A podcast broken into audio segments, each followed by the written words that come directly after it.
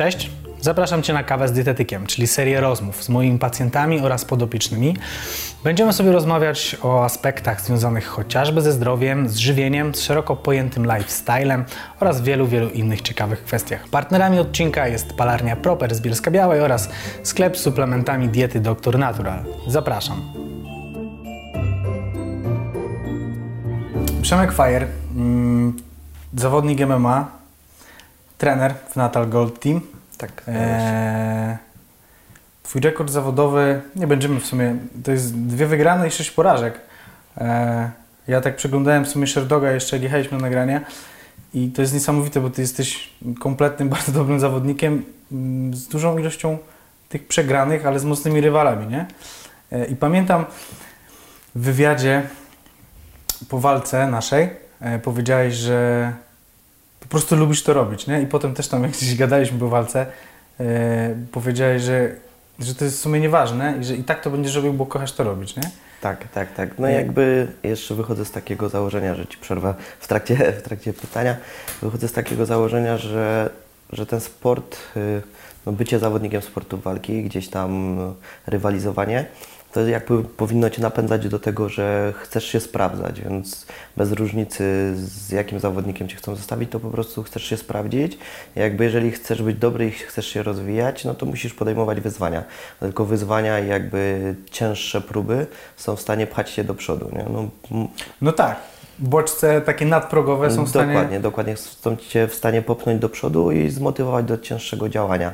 Jest, wiesz, jak, jakbym patrząc na to, to się w naszym sporcie bardzo mocno zmienia i powoli z, w MMA dzieje się tak, jak, jak kiedyś było w boksie, że, że jakby sami produkujemy sobie super zawodników, którzy mają nieskazitelne rekordy, po 15 wygranych, po 10 wygranych i później przychodzi taki, ten prawdziwy test, zawodnik, z którym trzeba wyjść i zawalczyć i to nie jest, to nie jest jakiś tam ściągnięty zawodnik tylko po to, żeby, żeby dopisać sobie kolejny punkcik do, do rekordu i często, często oni wtedy padają, przegrywają i znikają w ogóle y, ze świata MMA. Nie? I jest szok, nie? Jest szok. Szok, nie I zderzenie nagle, że jak on mógł przegrać, skoro wszystkie walki wygrywał wcześniej przed czasem. No ale to jest sport, tam się wszystko może zdarzyć. Często, często wcześniej, jak jest zestawienie, możemy patrzeć i z góry byś powiedział, że nie, no nie ma szans, żeby ten zawodnik wygrał. A w walce No, losy toczą się walki. zupełnie inaczej, więc, więc myślę, że jeżeli robisz to tylko i wyłącznie z pasji i chcesz to robić, tu też jest już inaczej, bo jeżeli masz kilka tych porażek, to też już nie patrzysz na to, żeby odbudowywać ten rekord i za wszelką cenę budować sobie tylko i wyłącznie PR. Ja robię to głównie dla siebie. Ludzie, którzy mnie znają, wiedzą, ile w to wkładam i, i że potrafię dostarczyć emocji. No. A druga rzecz jest taka, że nie muszę nikomu nic udowadniać. Nie mam takiego ciśnienia, że wiesz, że idę na trening i z każdego treningu muszę nagrać relację, że byłem na treningu, bo w dzisiejszych czasach, jeżeli nie macie na Instagramie i nie jest odhaczony trening zdjęciem lub filmikiem, to znaczy, że nie trenowałeś. No właśnie chciałem też zapytać o tego Instagrama i tak w ogóle płynnie przeszedłeś, przeszedłeś dalej, ale jakby mm, zastanawiając się o tym, jak Cię zapowiedzieć, to chciałem właśnie wymienić, że jesteś zawodnikiem MMA, trenerem. Powiedz mi, Natal, gdzie Wasz klub się mieści? W Katowicach. W Katowicach. I oprócz tego e, chciałem powiedzieć, że jesteś jedynym człowiekiem, e, przez którego nie chcieli mnie wpuścić w Krakowie do żadnego klubu. Nie? chodziliśmy, chodziliśmy całą noc od klubu do klubu, ja rozpizgany po prostu strasznie nie? i do żadnego klubu nas nie chcieli wpuścić. E, także bardzo mi miło, że jesteś. Ale no niestety, wtedy bawiliśmy się lepiej, lepiej na gali, więc, więc nie trzeba było robić No. afteru. Naprawdę ta, ta, ta, ta walka mm, jakby była dla mnie takim, nie wiem jak dla Ciebie, ale takim bardzo... Ja podchodzę do sportu trochę inaczej niż chyba większość zawodników i mam w ogóle wrażenie, że Ty też. E, Była dla mnie takim głębokim doświadczeniem, jakby z perspektywy czasu, czymś, czymś w materii takiej duchowej.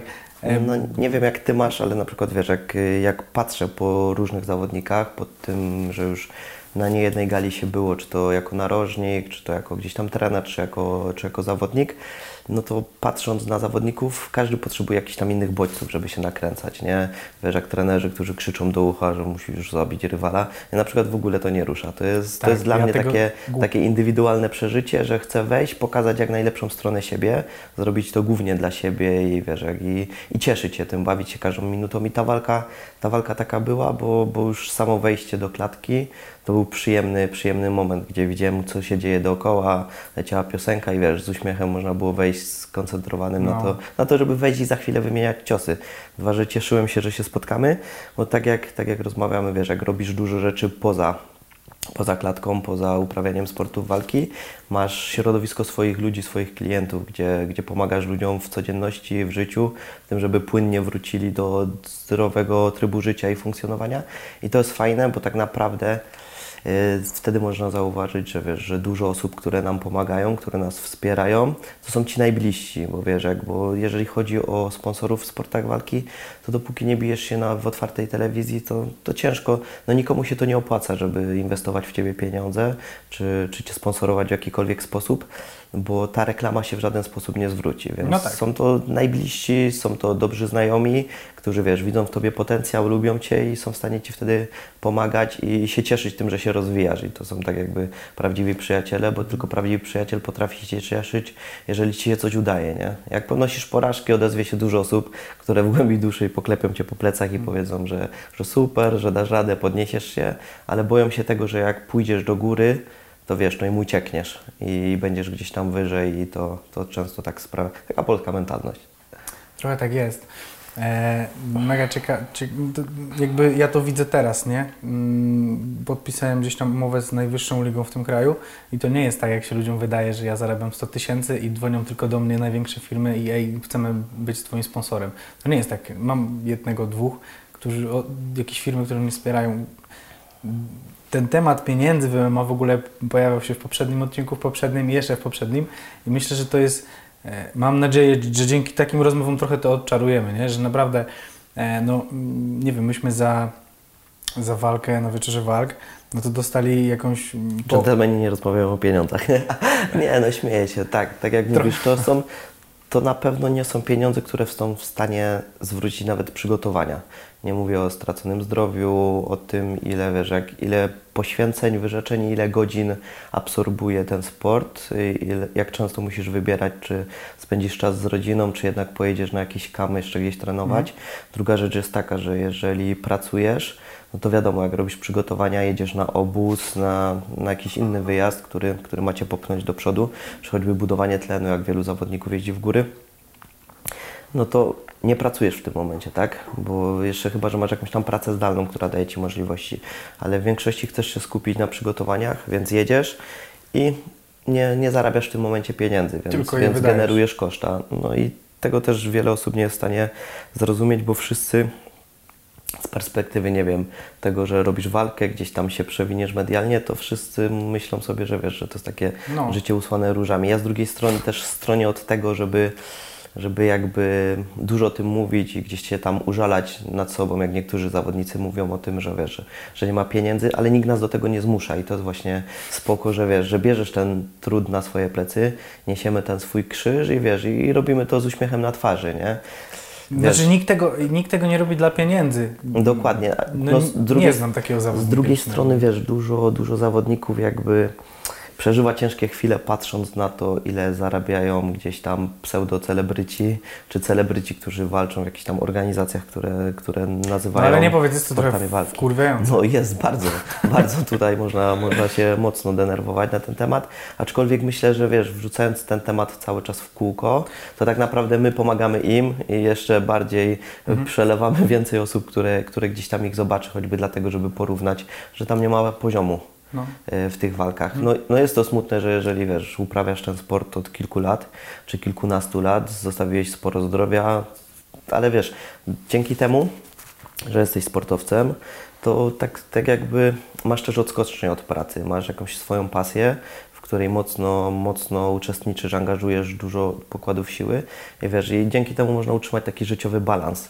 E, Nie ma tej sytuacji, że wiesz, albo popadniesz maksymalnie w materializm, co w dzisiejszych czasach jest główną cechą, albo nie ma tego, że nie masz żadnej motywacji, gdzieś tam jesteś nisko, chodzisz do pracy, narzekasz, że tylko i wyłącznie musisz zarobić kasę od pierwszego do pierwszego, tylko masz tą odskocznię, masz coś, co, dzięki czemu się realizujesz.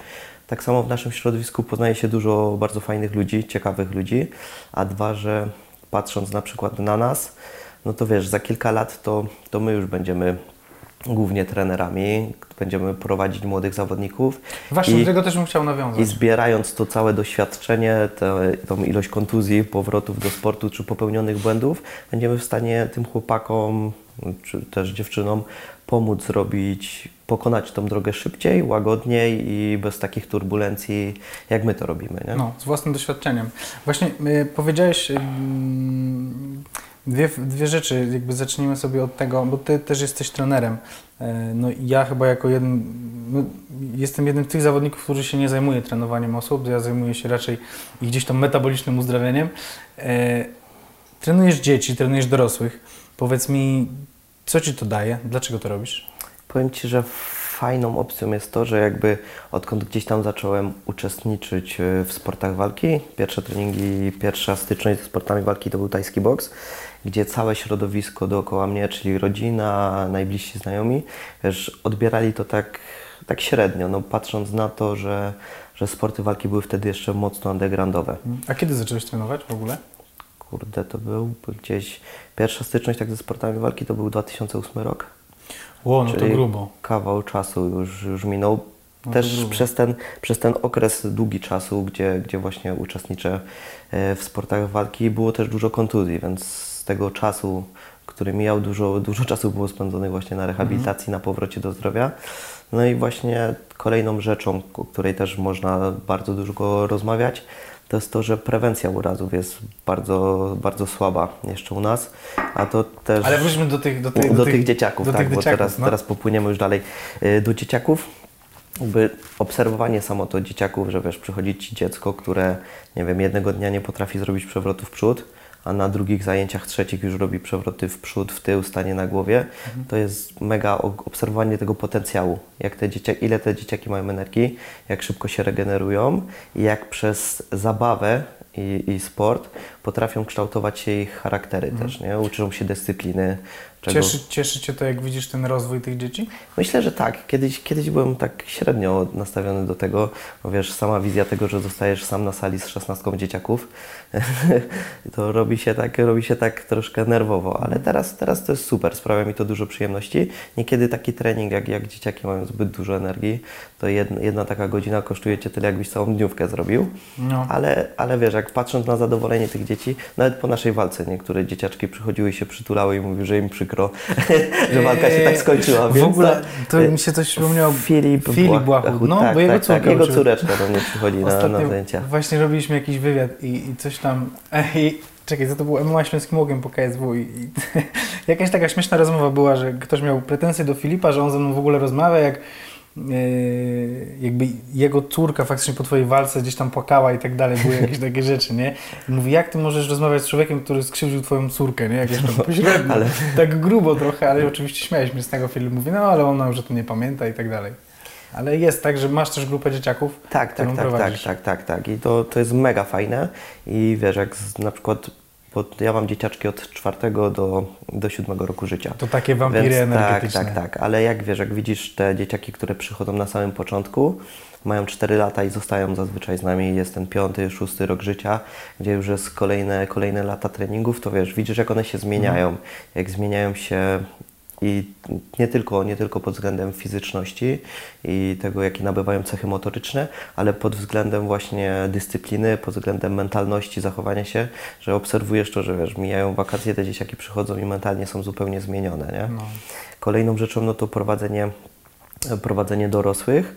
Yy, Głównie jeżeli chodzi o treningi personalne, no to, to jest fajne, że wiesz, że można ten sport tak jakby dać na tacy, na tacy ludziom, którzy, którzy mogliby mieć ciężko do niego trafić, bo często są to ludzie, którzy mają gdzieś tam własne firmy, są mocno zabiegani, nie mają czasu ani, ani nie wiem, możliwości trafiania na grupy. Zresztą wiesz, na grupach też jest różnie, bo, bo tak naprawdę wszystkie środowiska naraz spotykają się. Niektórzy, niektórzy mają problemy z trzymaniem emocji, grupa zupełnie inaczej wygląda, a jeżeli chodzi o te zajęcia personalne, no to wiesz, to widzisz też potrzeby tych ludzi, widzisz ich rozwój i możesz im pokazać, pokazać ten sport od najlepszej strony. Bo ja Mhm. zawsze powtarzam to, że sporty walki są dla wszystkich.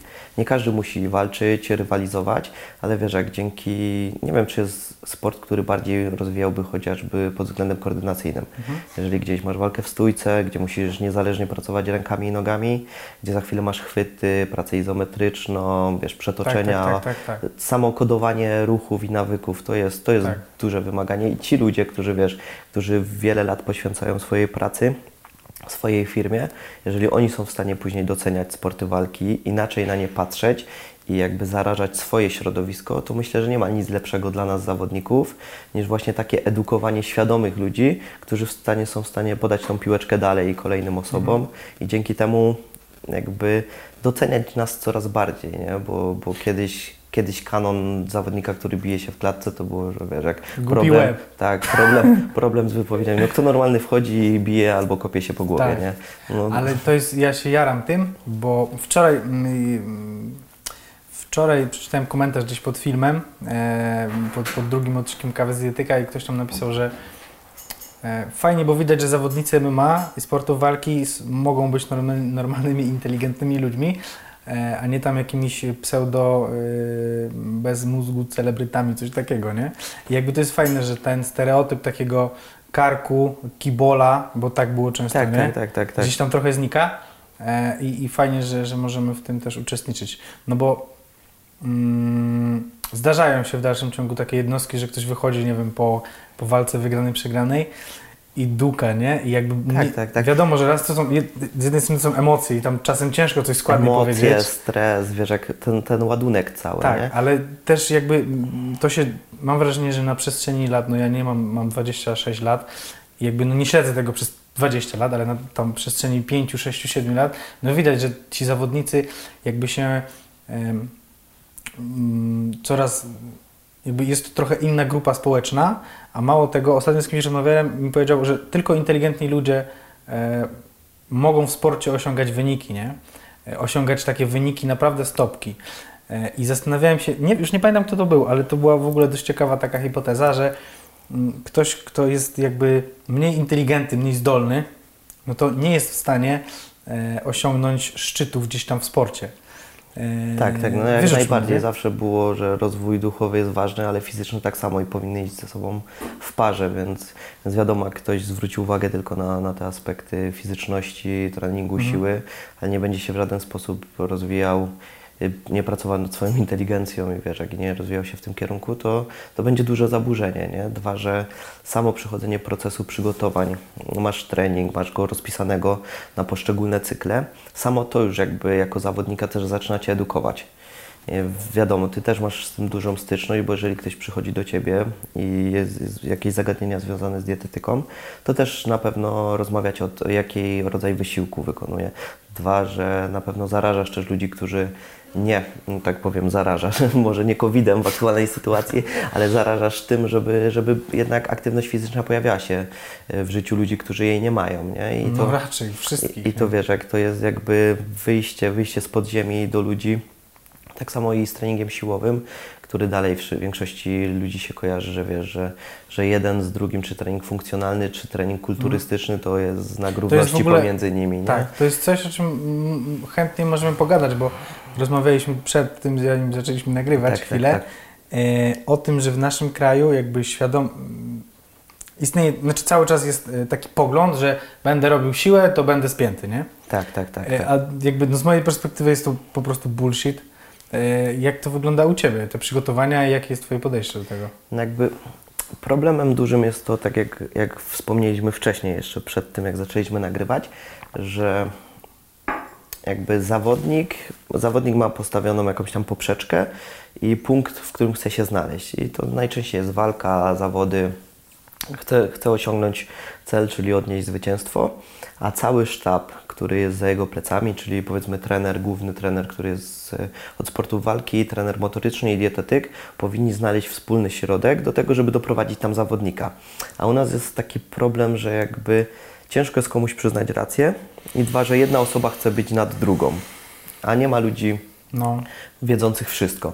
I tutaj chodzi o to, że na przykład jeżeli dietetyk mówi, że w danym okresie czasu będziemy schodzić z kaloryczności, ja Ci powiem, przeżywałem różne chwile w swoim życiu, bo kiedyś byłem na 1200 kalorii przez dwa tygodnie, trenując dwa razy dziennie, e, co wiem, że było głupotą, ale wiesz, jak no jakoś tak... I to też byłem prowadzony przez, przez dietetyków w tym okresie czasu. To Ale takich wiesz, po studiach. tak, i to wiesz, dużo osób się, dużo osób się uczyło i wiesz, jak jakby ja zbierałem to doświadczenie też na sobie, dlatego teraz staram się, staram się innym też, też to tłumaczyć, że tak to, co, o czym Ty wspominałeś, że off-season jest bardzo ważny, bo po takim mocnym zajeździe ten jakby metabolizm jest uszkodzony, nie? Metabolity damage pojawia się bardzo często, ale ludzie na to nie zwracają uwagi. Jak ta kaloryczność już jest tak skręcona minimalnie, organizm jest ekonom- ekonomistą, nie? Mamy uraz, dostajemy rękę w gips i mięśnie nagle zaczynają tam znikać, nie? Więc jeżeli mamy już problem z tym metabolizmem, to ciężko jest później zbijać tą wagę jeszcze bardziej. Jeżeli go nie rozkręcimy, zresztą to jest Twoja branża, więc wiesz o tym najlepiej. Jeżeli go nie rozkręcimy, no to nie będziemy mieli z czego pracować. Jeżeli nie dostarczamy energii, to jej nie wydajemy, tylko robimy się takim skąpcem, który niechętnie cokolwiek wydaje. I trzeba to tłumaczyć ludziom, bo ludzie w dalszym ciągu, którzy trafiają też do mnie na zajęcia, uważają, że będą jedli mniej, to będzie lepiej, bo będą tracili na wadze, będą robili tą redukcję. I wiesz, spotykasz się z ludźmi, którzy, nie wiem, rok czasu chcą być na redukcji, nie? gdzie to jest dla mnie, dla mnie to jest kosmos. To jest, to jest bardzo. No faktycznie, ja często o tym mówię i to jest duży problem, że zawodnicy e, mają walkę, po walce idą tydzień chlać, e, wiesz, żrą byle co, potem przychodzą i walą dwa treningi dziennie, nie? I ty przychodzisz, gdzie tam dajesz tą wiedzę, i to nawet wiesz, u mnie w klubie, e, dajesz tą wiedzę dookoła i tak patrzysz i mówisz, no kurwa, nie wierzę. No, druga rzecz Jesteś- jest taka, że wiesz, że przy takim trybie nawet nie jesteś w stanie się zregenerować pod względem urazów, które, które sobie zafundowałeś samą walką. Znaczy nie? w ogóle nie jesteś w stanie. No tutaj jakby trzeba wziąć ten okres y, walki, przygotowania do walki jako tak naprawdę oranie swojego organizmu. No tak, tak. Sport zawodowy nigdy nie był i nigdy nie, Nie będzie, będzie niczym zdrowy. zdrowym. Sport amatorski, aktywność 2, 3, 4 razy w tygodniu, ok, ale my trenujemy po 8, 7, 10 razy w tygodniu. E, kopiemy się, bijemy się i tak dalej. E, Do tego redukujemy masę ciała, więc tak naprawdę nasza dyscyplina no, ma mało w takim Wspólnego aspekcie takim zawodowym. czystym. Myślę, że nie ma nic. Tak naprawdę off-season można powiedzieć, że jest jakimś tam okresem e, powracania do zdrowia po przygotowaniach, nie? I, I często jest też tak, że zawodnicy kończą kamp, e, mają tam tydzień, czy tam dwa albo trzy tygodnie totalnego luzu, nie zwracają uwagi na nic i wchodzą na następne przygotowania i nagle kontuzja, jedna, druga, trzecia, piąta, waga nie idzie, samopoczucie, e, wiesz, y, problemy z libido, z spaniem, y, rozdrażnienie i tak dalej, Ale nie? brak zmiany samych bodźców to też jest ważne, że ten off-season też nie musi być całkowicie wyłączony. Mamy rower, mamy kajak, możemy w, w, nawet wchodzenie w góry, możemy się pobawić na wiele, na wiele sposobów i wiesz, dalej utrzymywać tą aktywność na jakimś tam poziomie. Dwa, że odpuszczenie sobie całkowicie jedzenia, no po walce jest spoko, nie? bo to jest jednak odskocznia, ale jednak później powrót do zdrowych nawyków i podbicie tej kaloryczności, żeby rozkręcić tą maszynę, która jest w nas, to jest, to jest bardzo ważne, nie? I myślę, że im więcej będzie takich rozmów, im więcej będzie, wiesz, takich materiałów, to, to do, będzie to mocniej docierało do tych zawodników, wiesz, bo często jest tak, że komuś coś mówisz, ale większość ludzi uczy się na swoich błędach i dopiero jak sami Tak. spadną z konia, można tak powiedzieć, yy, obudzą się wtedy z kontuzją, z tym, że mają przerwę i zaczną doceniać to. To jest, to jest też dziwne i powiem Ci, że sam po sobie to widziałem, że wracając po urazach miałem taką większą motywację, że chciałem jeszcze mocniej, jeszcze więcej i chciałem wracać jak najszybciej. Często, często z kontuzją trenowałem ciężej niż jak byłem w pełnym zdrowiu, a to też właśnie z racji tego, że, że ciągle były te same bodźce powtarzane i brakowało odskoczni dla głowy.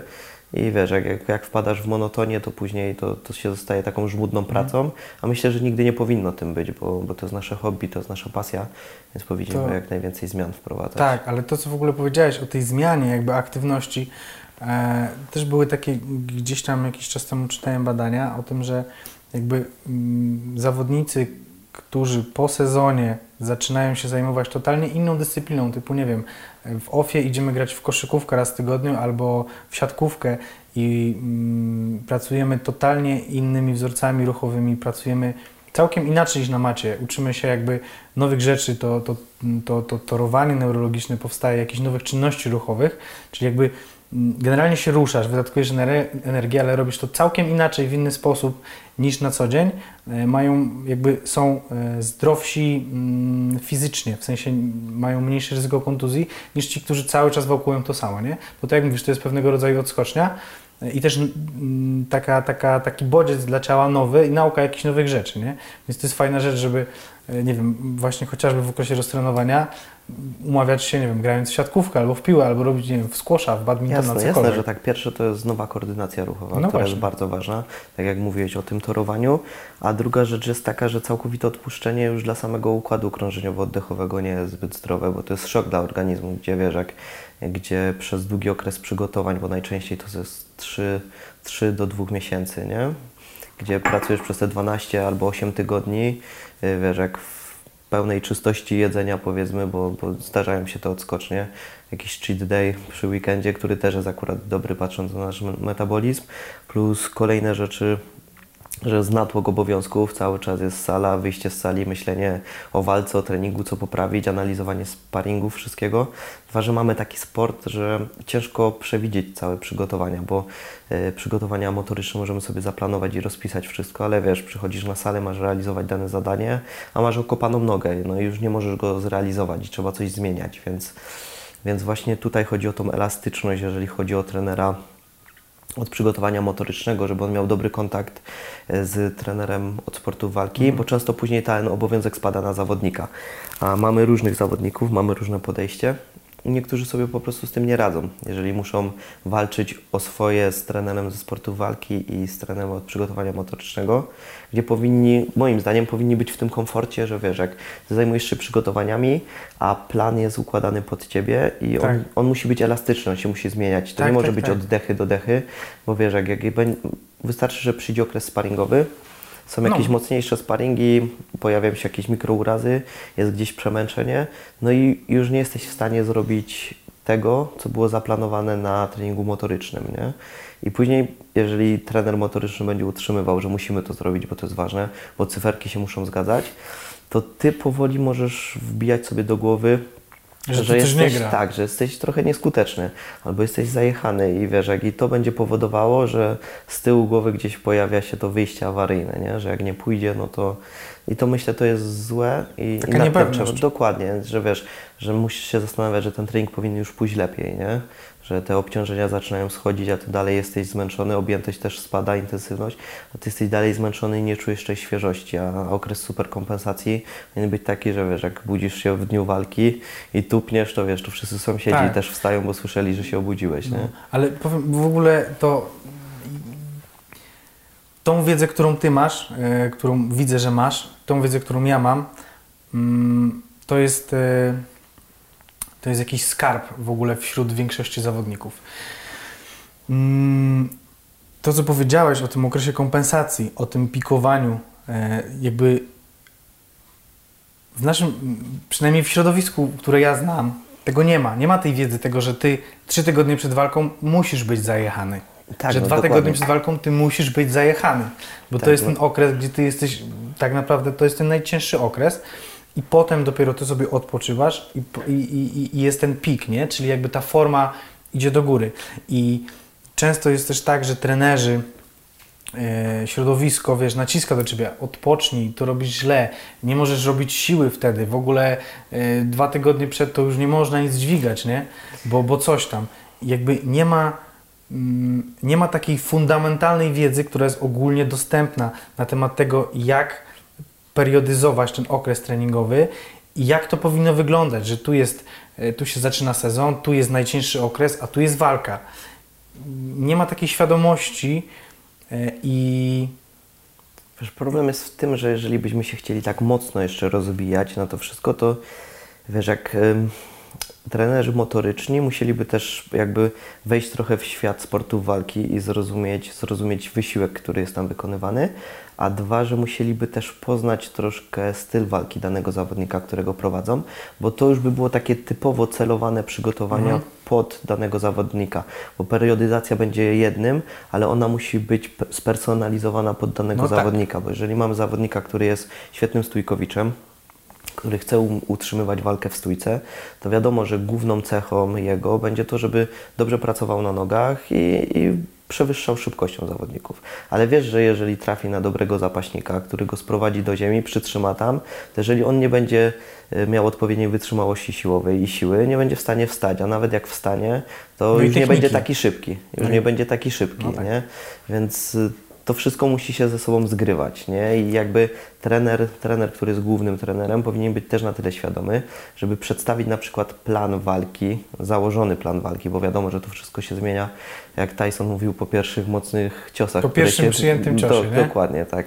Wtedy się zapalają ognie w oczach i, Tak. i nie ma gardy, nie? Ale, Fire.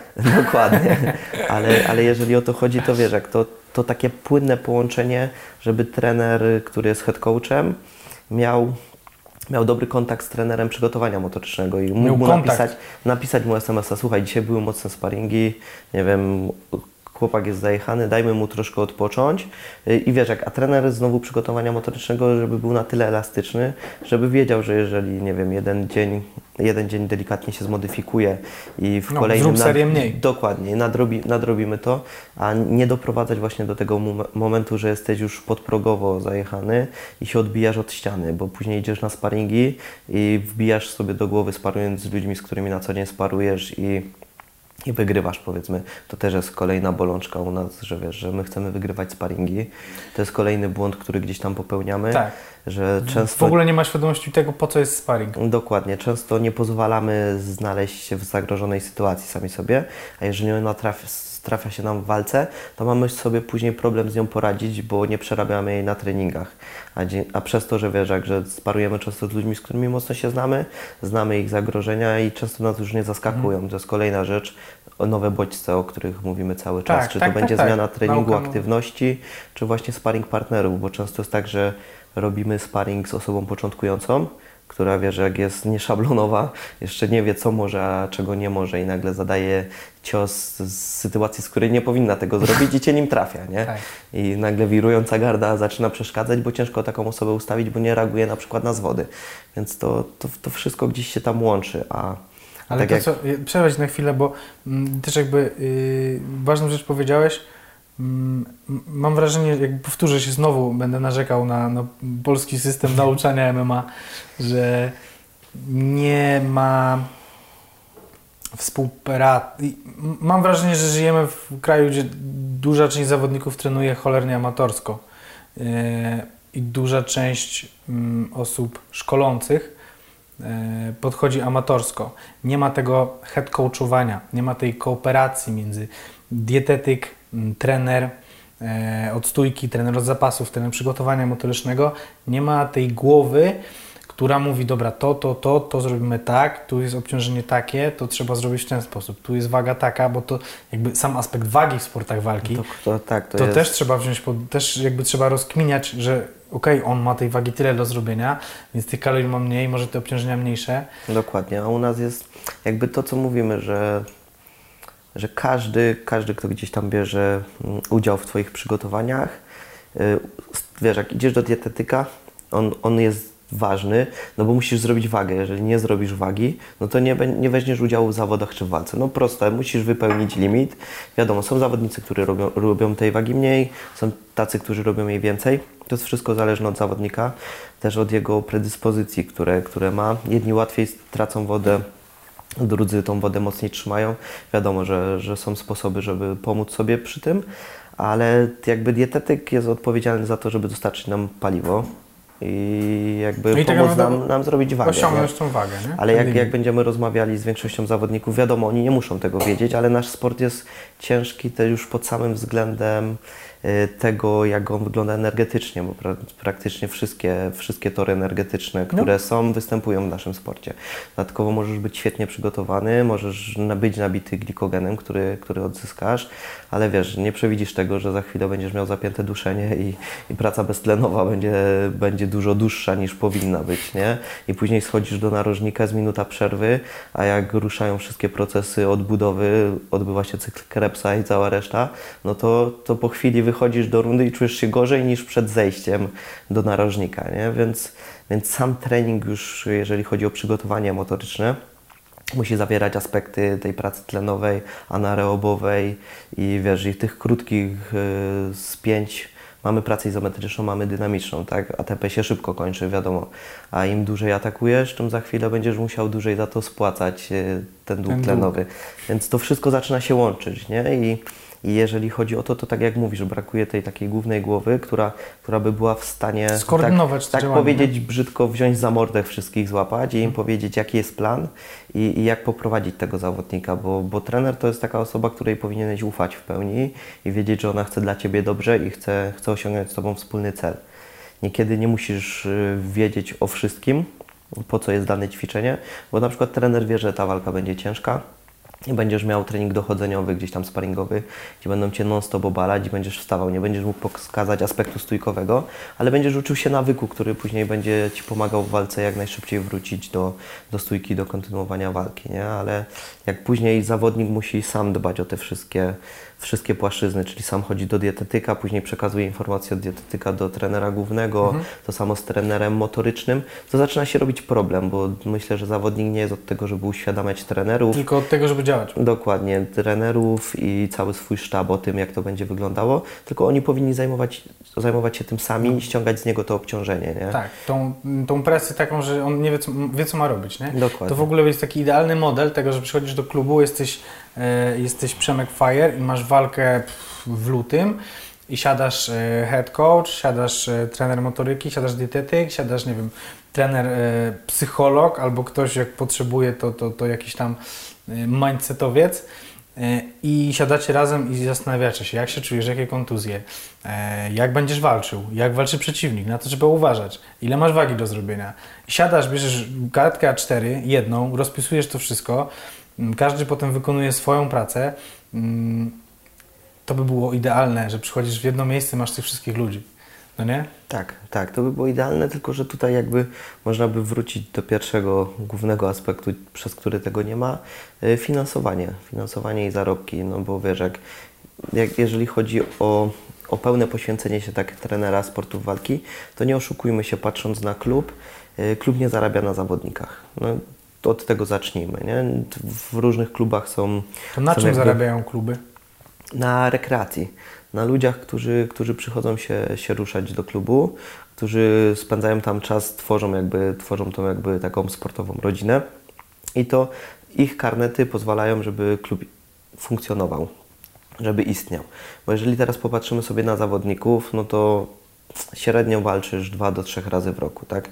Jak jest wszystko ok, to jesteś w stanie te trzy walki zrobić. Są zawodnicy, którzy walczą więcej, e, wiadoma sprawa, ale wystarczy tak jak teraz przyszedł wirus, i te obostrzenia i tak naprawdę wszystkie mniejsze gale zaczęły wypadać. Nie? Kamil Zawarski, którego dobrze znamy, y, oni sobie poradzili jako jedna z mniejszych gali, zrobili hmm. galę, galę bez publiczności też, nie? Za, co, za co mu chwała, bo daje szansę wielu młodym zawodnikom, daje szansę się im pokazać. Zresztą my też mieliśmy tam walkę wieczoru, więc, więc y, ja Kamila też już znam sporo czasu jeszcze ze szkoły walki Drwala.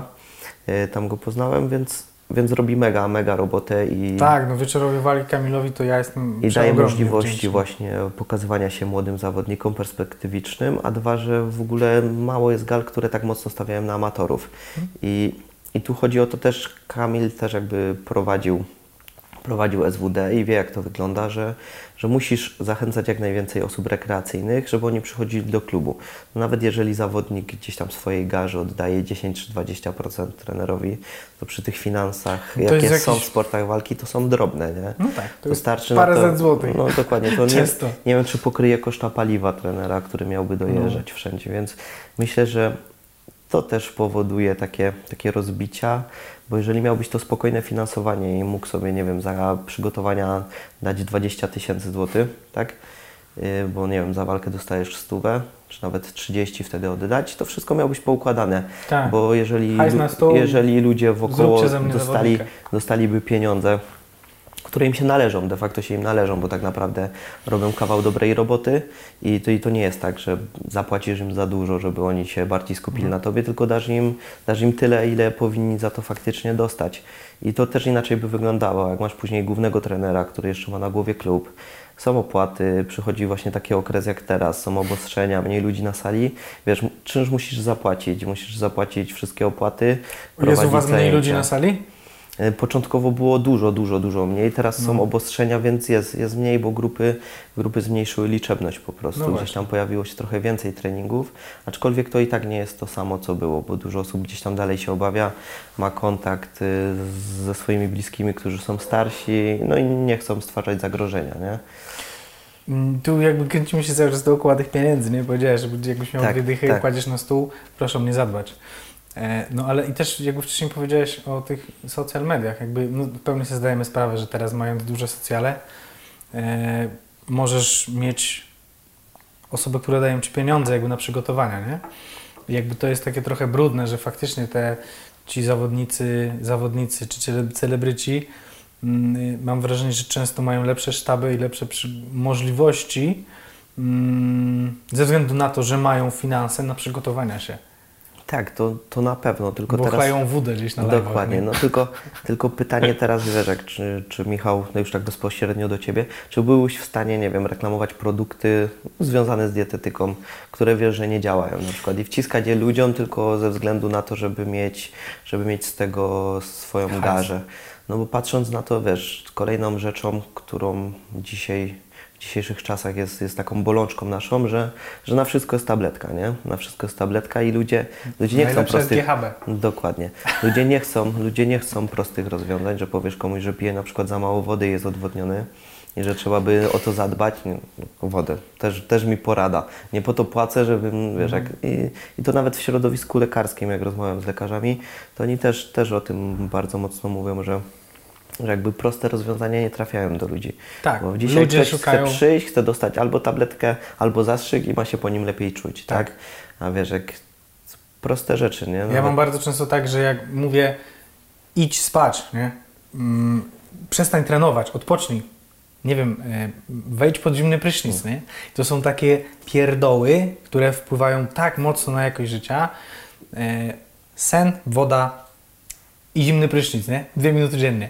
I to są rzeczy, które no idziesz wcześniej spać, wstajesz bardziej wyspany, masz więcej energii, możesz więcej zrobić w ciągu dnia. Dokładnie, nie zaburzasz swojego, swojego snu przede Tak. wszystkim, nie? Ja w ogóle y, mm, w poprzednim jakby odcinku rozmawiałem z Adrianem i Adrian tak bardzo fajnie powiedział, że e, jakby żywienie w ogóle zmieniło, mm, zmieniło jego życie i stał się bardziej produktywny.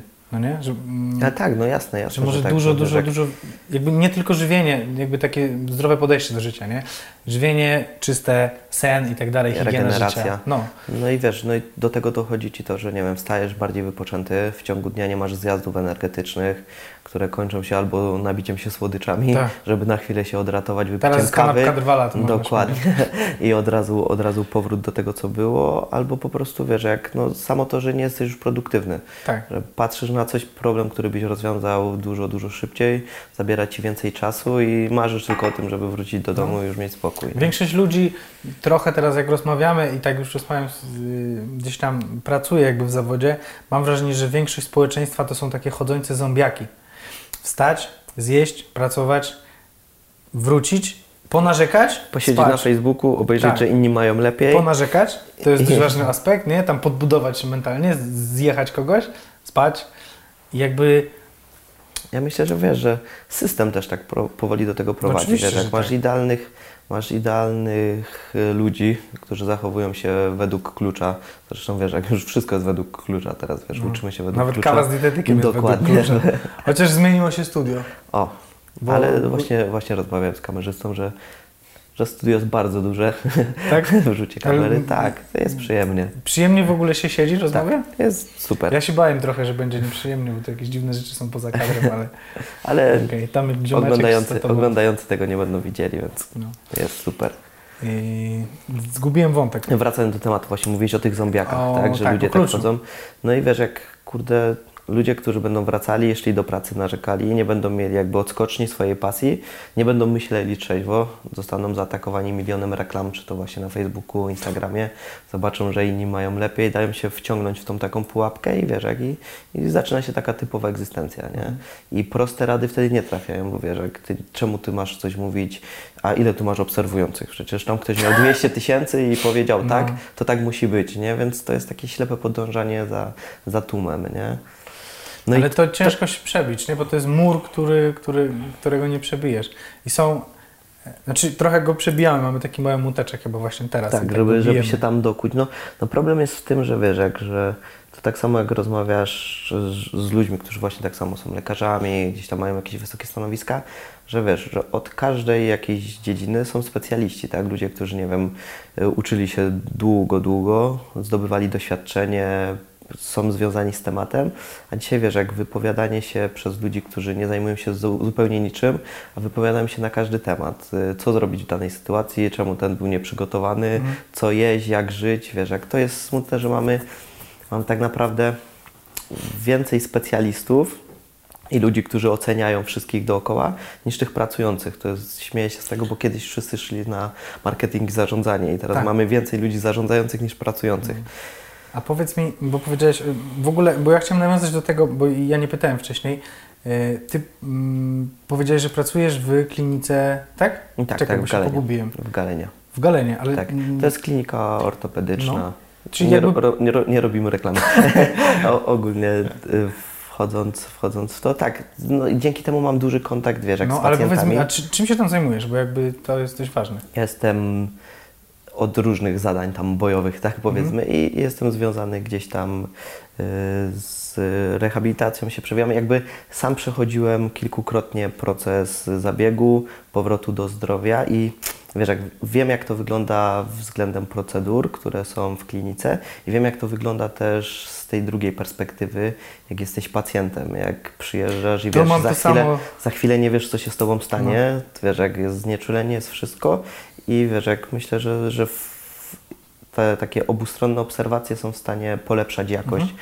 jakość usług, które się, które się pojawiają i niwelować jakieś błędy, które mogą się zdarzać. Ja chciałem zapytać w Z tej ogóle... samej perspektywy to widziałeś, Tak, tak? no bo ja też jestem, pracuję tutaj, jest e, w Witalu też jest fizjoterapia i są lekarze i w ogóle jest mnóstwo specjalistów i też są rzeczy, których, które ja widzę jako sportowiec przychodzący tu z kontuzją, jakby fajnie, bo, bo, bo osoby, które, z którymi pracuję mają feedback, nie?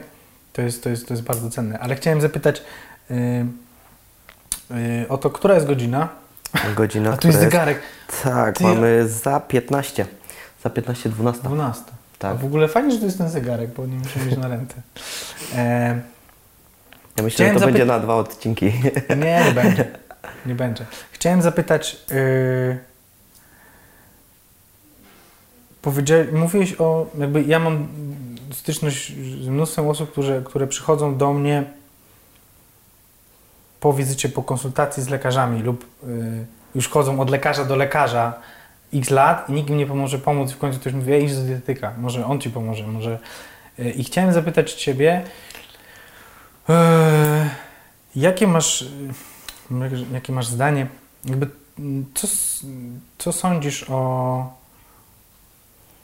o takim częstym podejściu lekarskim do różnego rodzaju problemów, nie tylko jakieś tam natury, e, wiesz, anatomicznie, że coś się rozpada, że są jakieś, e, jakieś, jakieś problemy, do tak, tak ogólnie, bo też masz styczność z takimi ludźmi.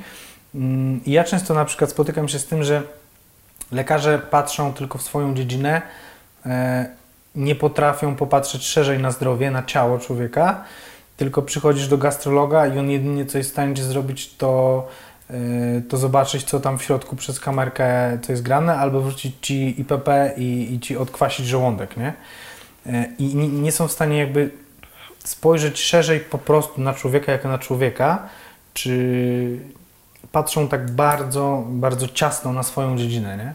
Na swoją specjalizację. Tak. Ja myślę, że jest coś w tym, że to, że to jest dużo, duży odsetek patrząc na, na lekarzy i tych pracowników, ale to tak jak w każdej branży, nie?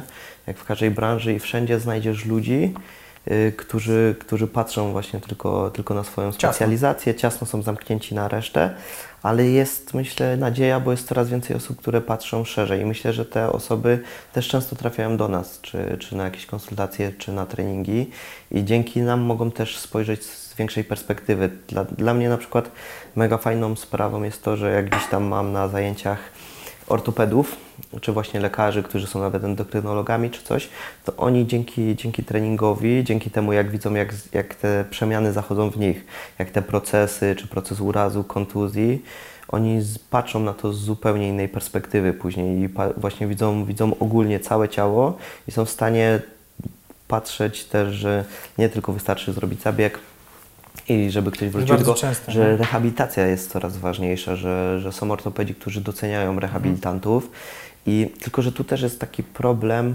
właśnie, że jakby pacjent powinien być tak jak zawodnik najważniejszy. Ja też o tym podejściu często mówię, a lekarz, rehabilitant i trener motoryczny, oni powinni y, działać w ten sposób razem, wspólnymi siłami, żeby pacjent jak najszybciej odzyskał sprawność i mógł wrócić do, do funkcjonowania swojego normalnego, a dodatkowo zaszczepić w nim taki początek, podłożyć ogień, żeby, żeby zaczął, zaczął sam ciągnąć i potrzebować e, tej aktywności fizycznej.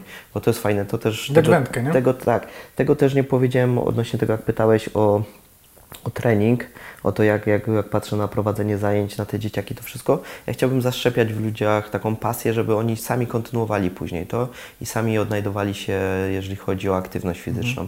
Bo to nieważne, czy oni będą uprawiali sporty walki, czy będą śmigali na kajcie, jeździli na rowerze. Ważne, żeby w nich zaszczepić tą potrzebę i żeby im się chciało, żeby im się chciało później wracać do tego i wiesz, szukać nowych bodźców i rozwoju. To myślę jest fajne, że wiesz, że dajesz komuś taką podkładkę na całe życie.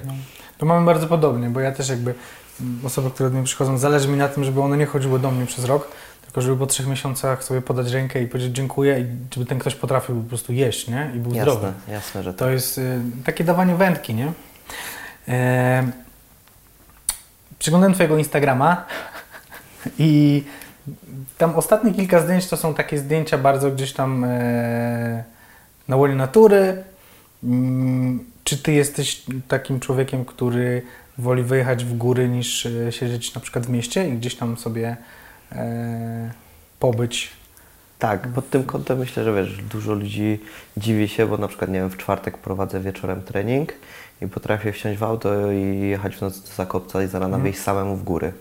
I sobie Samemu? pochodzić, tak, tak. Często mi się zdarza samemu, często w towarzystwie, ale wiesz, jak mam, taki, mam taką potrzebę i Okej. wtedy po prostu potrzebuję takiego restartu, wyciszenia się. Myślę, że to jest też związane z tym, że jesteśmy mocno przestymulowani bodźcami, które atakują nas non-stop. Wsiadasz do auta, włączasz radio, od razu masz informacje. Wystarczy złapać telefon, nie? To jest na przykład problem, problem odnośnie tego, jak nie obejrzysz jakiejś gali ostatniej, wejdziesz na Insta i od I razu widzisz wiesz, wyniki no. i już jest spoiler, już jest, już jest to spalone, więc wiesz, jak tych informacji mamy tak dużo przed snem, po tym od razu jak się przebudzisz, że nasza głowa praktycznie nie odpoczywa i fajnie Mhm. jest mieć jakiś sposób taki, żeby się zatrzymać i uporządkować sobie wszystko w głowie. No, Taką jest- kostkę Rubika mieć i ją często sobie później poukładać, nie? żeby te kolory pasowały. Tak, tak, tak. E, teraz mi się przypomniało, ostatnio słuchałem. E, ja też w ogóle chciałem zapytać, kurczę, no, chyba to na trzy odcinki No podzielimy. właśnie. E, jakby mm, szufladkowanie ludzi i to, że żyją według klucza, też mm, jakby ostatnio Maciek Kowalski powiedział o tym w, w jakimś tam e, u, u, u podcaście, że media tak bardzo mówią nam, jak mamy żyć, do tego stopnia, że mówią nam, jak mamy odpoczywać, że zajebiste wakacje to jest wyjechać e, w ciepłe kraje, siedzieć na basenie i pić drinki, nie? tak, tak. I nie masz. y, I, I to jest schemat jakby zamknięty, wiesz, każdy. mm, Każdy z nas ma takie, kurde, ale bym chciał pojechać na takie zajebiste wakacje, w ogóle wypaśny hotel, basen i tak dalej. Ale I nie ma szansy, y, że, że jeszcze, że pociągnę dalej, nie ma szansy w tym wszystkim na jakiś tam rozwój, jakiejkolwiek świadomości, duchowości. E, mm, I co najlepsze, na takich, ur- wjeżdżasz- wracasz z takiego urlopu i totalnie jesteś niewypoczęty. jeszcze bardziej zmęczony, nie? Tak. Dwa, I- No, zatruty można powiedzieć, nie? Trochę bo tak. siedzisz, nic nie robisz, nadwyżka kaloryczna, do tego alkohol, proste cukry i nabijasz się, tak, no, nie? A tak naprawdę ten, ten odpoczynek powinien polegać na tym, że my faktycznie odpoczywamy w sposób jakiś tam aktywny, nie? Że wyłamujemy się spoza tych schematów myślowych, chociażby praca, dom, praca, dom. Nie wiem, tak jak ty powiedziałeś, że wychodzisz w góry, to też mówił właśnie Maciek, że wyjdź w góry na trzy dni, pójdź sam, nie? I zostań sam ze sobą, Sam zastanów się trochę nad swoim istnieniem, kim jesteś, dokąd zmierzasz. Powiem, że ludzie mają, mają problem spędzać czas sami ze sobą, nie? Trudne Myślę, to że jest, mają bo- takie, wiesz, mają tyle demonów w sobie, że, że boją się z nimi zostać jeden na jeden i wiesz, jak, i jednak jesteśmy tak mocno przyzwyczajeni do tych bodźców. No, sam fakt tego, że wiesz, jak, jak teraz większość rzeczy, które robią ludzie, które robimy, no to pojawiają się w internecie, jakby sami wrzucamy wszystkie informacje o sobie, zdjęcia, gdzie byliśmy, z kim byliśmy, co robiliśmy. Jest tak mocno to uzależniające, że wiesz, że ludzie wrzucając coś, tylko czekają, ile pojawi się tam komentarzy i lajków, wiesz, jak, żeby, żeby się to- dowartościować. Ja też czekam. Tak, ale na subskrypcję akurat. No. E, Ale chodzi mi o to, że no wiadomo, jeżeli tutaj wrzucamy filmiki, to chcesz, żeby to trafiało do jak najszerszej publiczności, żeby się dzielić tym z innymi ludźmi. Ale chodzi mi o to, że wiesz, że ludzie się napędzają później tak mocno motywacją zewnętrzną, która nie płynie z nich i to, to nie jest trwałe, bo motywacją zewnętrzną mogą być pieniądze, poklask właśnie innych ludzi i, i wiele innych rzeczy. A jak się to skończy, albo dojdziesz do punktu, że to jednak nie jest to, czego potrzebujesz, to ta bańka pęka i ten fundament No. Albo- na dół, nie? Albo dojdziesz do tego miejsca, że jesteś i mówisz, kurde, zawsze chciałem tu być. A tu nie jest wcale fajnie. Gdzie to szczęście, nie? Dokładnie. Ja myślę, że wiesz, że szczęście to jest droga, którą pokonujemy każdego dnia i wiesz, jeżeli robisz coś zgodnego ze sobą, dlatego Ci zadałem to pytanie odnośnie tych celebrytów, bo często Tak. wiesz, jak reklamowanie produktów, których sam nie używasz, czy, czy No nie funkcjonowanie, mógłbym tak funkcjonowanie w sposób, którego nie lubisz, a tylko po to, żeby wiesz, żeby zyskiwać na tym i to tu głównie chodzi o materialność, nie? Bo teraz, nie wiem, idzie ktoś i patrzysz w jakich firmach jest ubrany, bo internet, y, w billboardy wszystko Tak, pokazuje, że tak, jak będziesz tak, miał tak. taką kurtkę, to będziesz fajniejszy. A jak masz inną, to już nie jesteś fajny. Mam z Resort i jest okej, reklama. Ale nie kosztuje nie wiadomo ile. E, szczęście jest decyzją, nie? Twoją własną. Dokładnie. E, więc jakby to, czy jesteś szczęśliwy, nie decy- znaczy o tym, czy jesteś szczęśliwy, nie decyduje to, czy jesteś tu, tam, mam, czy masz taki portfel, czy taki. Tylko jakby to jest świadoma decyzja. m, Taka. Myślę, że część osób tego w ogóle może nie zrozumie, No, myślę, że tak. że szczęście jest decyzją, ale. Problem jest taki, że wiesz, że to, to o czym wspomniałeś, jest szufladkowanie ludzi, ale też to, że oceniamy ludzi wiesz, z perspektywy tego, w którym są teraz miejscu.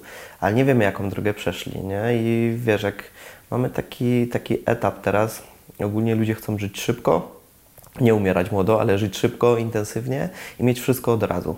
Więc wiesz, jak, nie wkład- jak najmniej wkładu od siebie, wiesz, ciężka praca to już jest takie pojęcie, wiesz, jak uwłaczające niektórym ludziom, jak Tak. ciężko pracować, wiesz, jak mogę być celebrytą, jeździć najnowszymi autami i nie pracować ciężko. I, I to się sprowadza do tego, że wiesz, że jeżeli ludzie mają poświęcić trochę swojego czasu, trochę swojego życia jakiejś dziedzinie, to to już nie jest fajne, no bo jest szkoda im tego czasu. Tak, tak samo jest właśnie Ze wszystkim z odżywianiem, no bo wiesz, masz wybór. Mogę iść do knajpy, zjeść szybko, mogę poszukać czegoś zdrowszego też w jakiejś knajpie, ale to już potrzeba czasu, a iść samemu, zrobić zakupy.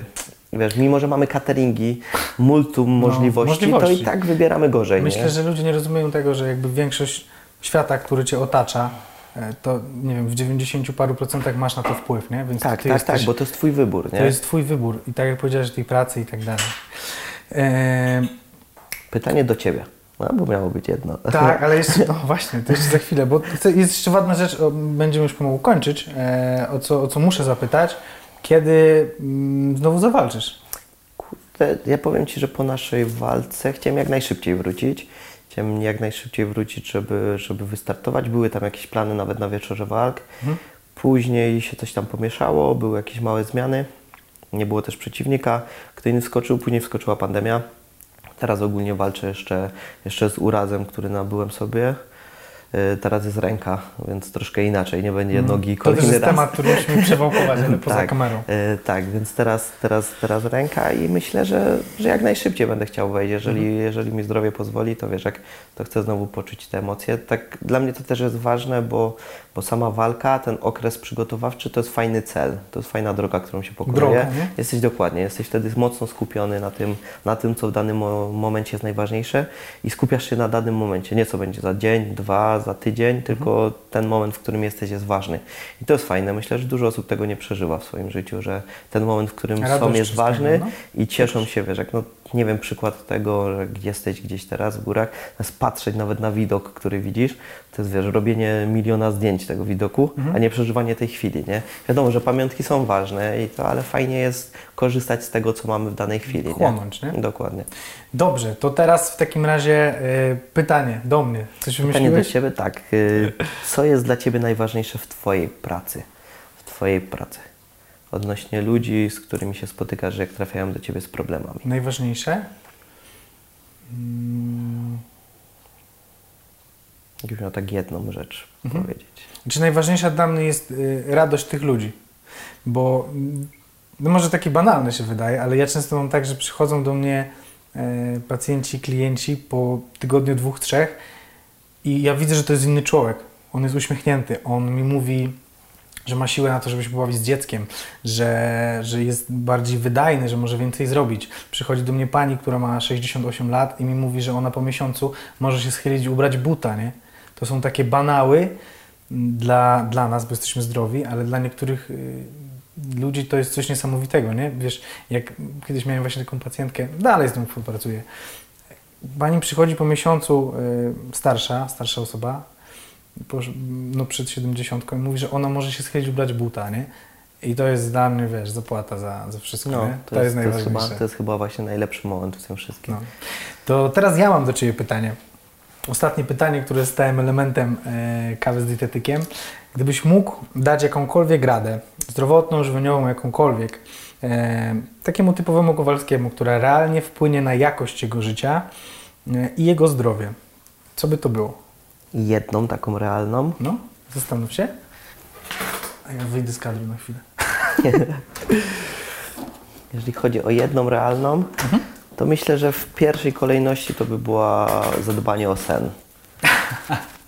No, tak dla mnie, dla mnie to jest myślę jedna z głównych takich rzeczy, bo jakby ludzie nie zdają sobie z tego sprawy, że, że to, że jeżeli odpowiednio śpimy, to raz, że się dużo bardziej regenerujemy, Mhm. ten kolejny dzień też jest lepszy, ale też wpływa to na zapotrzebowanie kaloryczne, które mamy kolejnego dnia. Jak jesteśmy niewyspani, to zawsze podjadamy więcej i to też wiele badań o tym mówi. Nie? No, nawet nie zapotrzebowanie, bo zapotrzebowanie będzie podobne, ale łaknienie, tak, ale nie? łaknienie, tak, że, że chcemy sami sobie to uzupełnić, to, to że mniej spaliśmy. No, jest to y, bardzo ważna i zajebista rada i ja też to mówię. Sen, sen, sen, sen, sen. Y, dużo rozmawialiśmy dzisiaj o systemach energetycznych, a z racji tego, że jakby partnerem kawy z dietetykiem jest y, doktor Natural, czyli Paweł Kiełek, y, to mam dla Ciebie po prostu rzeczy od Pawła, które przysłał z racji tego, że Dziękuję bardzo. że gdzieś tam pomaga i jest tak, kreatyna, czyli ATP, o którym rozmawialiśmy, Tak nie? jest. E, szybsza refosforylacja, tak, no i beta-alanika, czyli ładowanie karnozyny, nie? Więc jakby wszystko to, o czym rozmawialiśmy i to nie wszystko, mój drogi, Ja mam same prezenty dzisiaj. stary, jakbym wszedł, e, dobra, Wczoraj. kiedyś tam, kiedyś tam był Mikołaj, nie? E, Kiedyś tam był Mikołaj i jeszcze e, od naszego partnera Propera dla Ciebie tutaj jest kawka i zaproszenie do, do po prostu palarni na, na, jakieś, na na jakieś ciastko i kawkę. Tak, jak będzie otwarcie. Bardzo fajna rozmowa. Na pewno nie poruszyliśmy w dużej ilości rzeczy, o których w ogóle chciałem rozmawiać. Trochę się cieszę i trochę się cieszę, że nie gadaliśmy w ogóle o naszej walce, bo to jest takie fajne. Ja, No tak, to jest jakby to jest nasze. To jest nasze, prywatne, i- nie? Dokładnie. E, bardzo się cieszę, że pogadaliśmy o innych rzeczach. Mm, może jeszcze nam się uda kiedyś raz No, spotkać. bardzo w chętnie. 135 odcinku. Gdzieś w 2021 roku, bo trochę osób jest. E, także mm, bardzo Ci dziękuję. Ja również. I na pewno cieszę się, że są takie osoby jak Ty, bo szcz- szczerze powiedziawszy nie wiedziałem, że jesteś tak bardzo świadomy. Tak bardzo świadomym zawodnikiem i że masz taką świadomość tego wszystkiego, co się powinno dziać. Jaram się tym, że są takie osoby i Jakby e, już trochę czasu idę tą drogą, No. więc, więc można było się dużo nauczyć. mało jest takich osób. Bardzo fajnie. Dzięki, Dzięki wielkie. Zajebiste.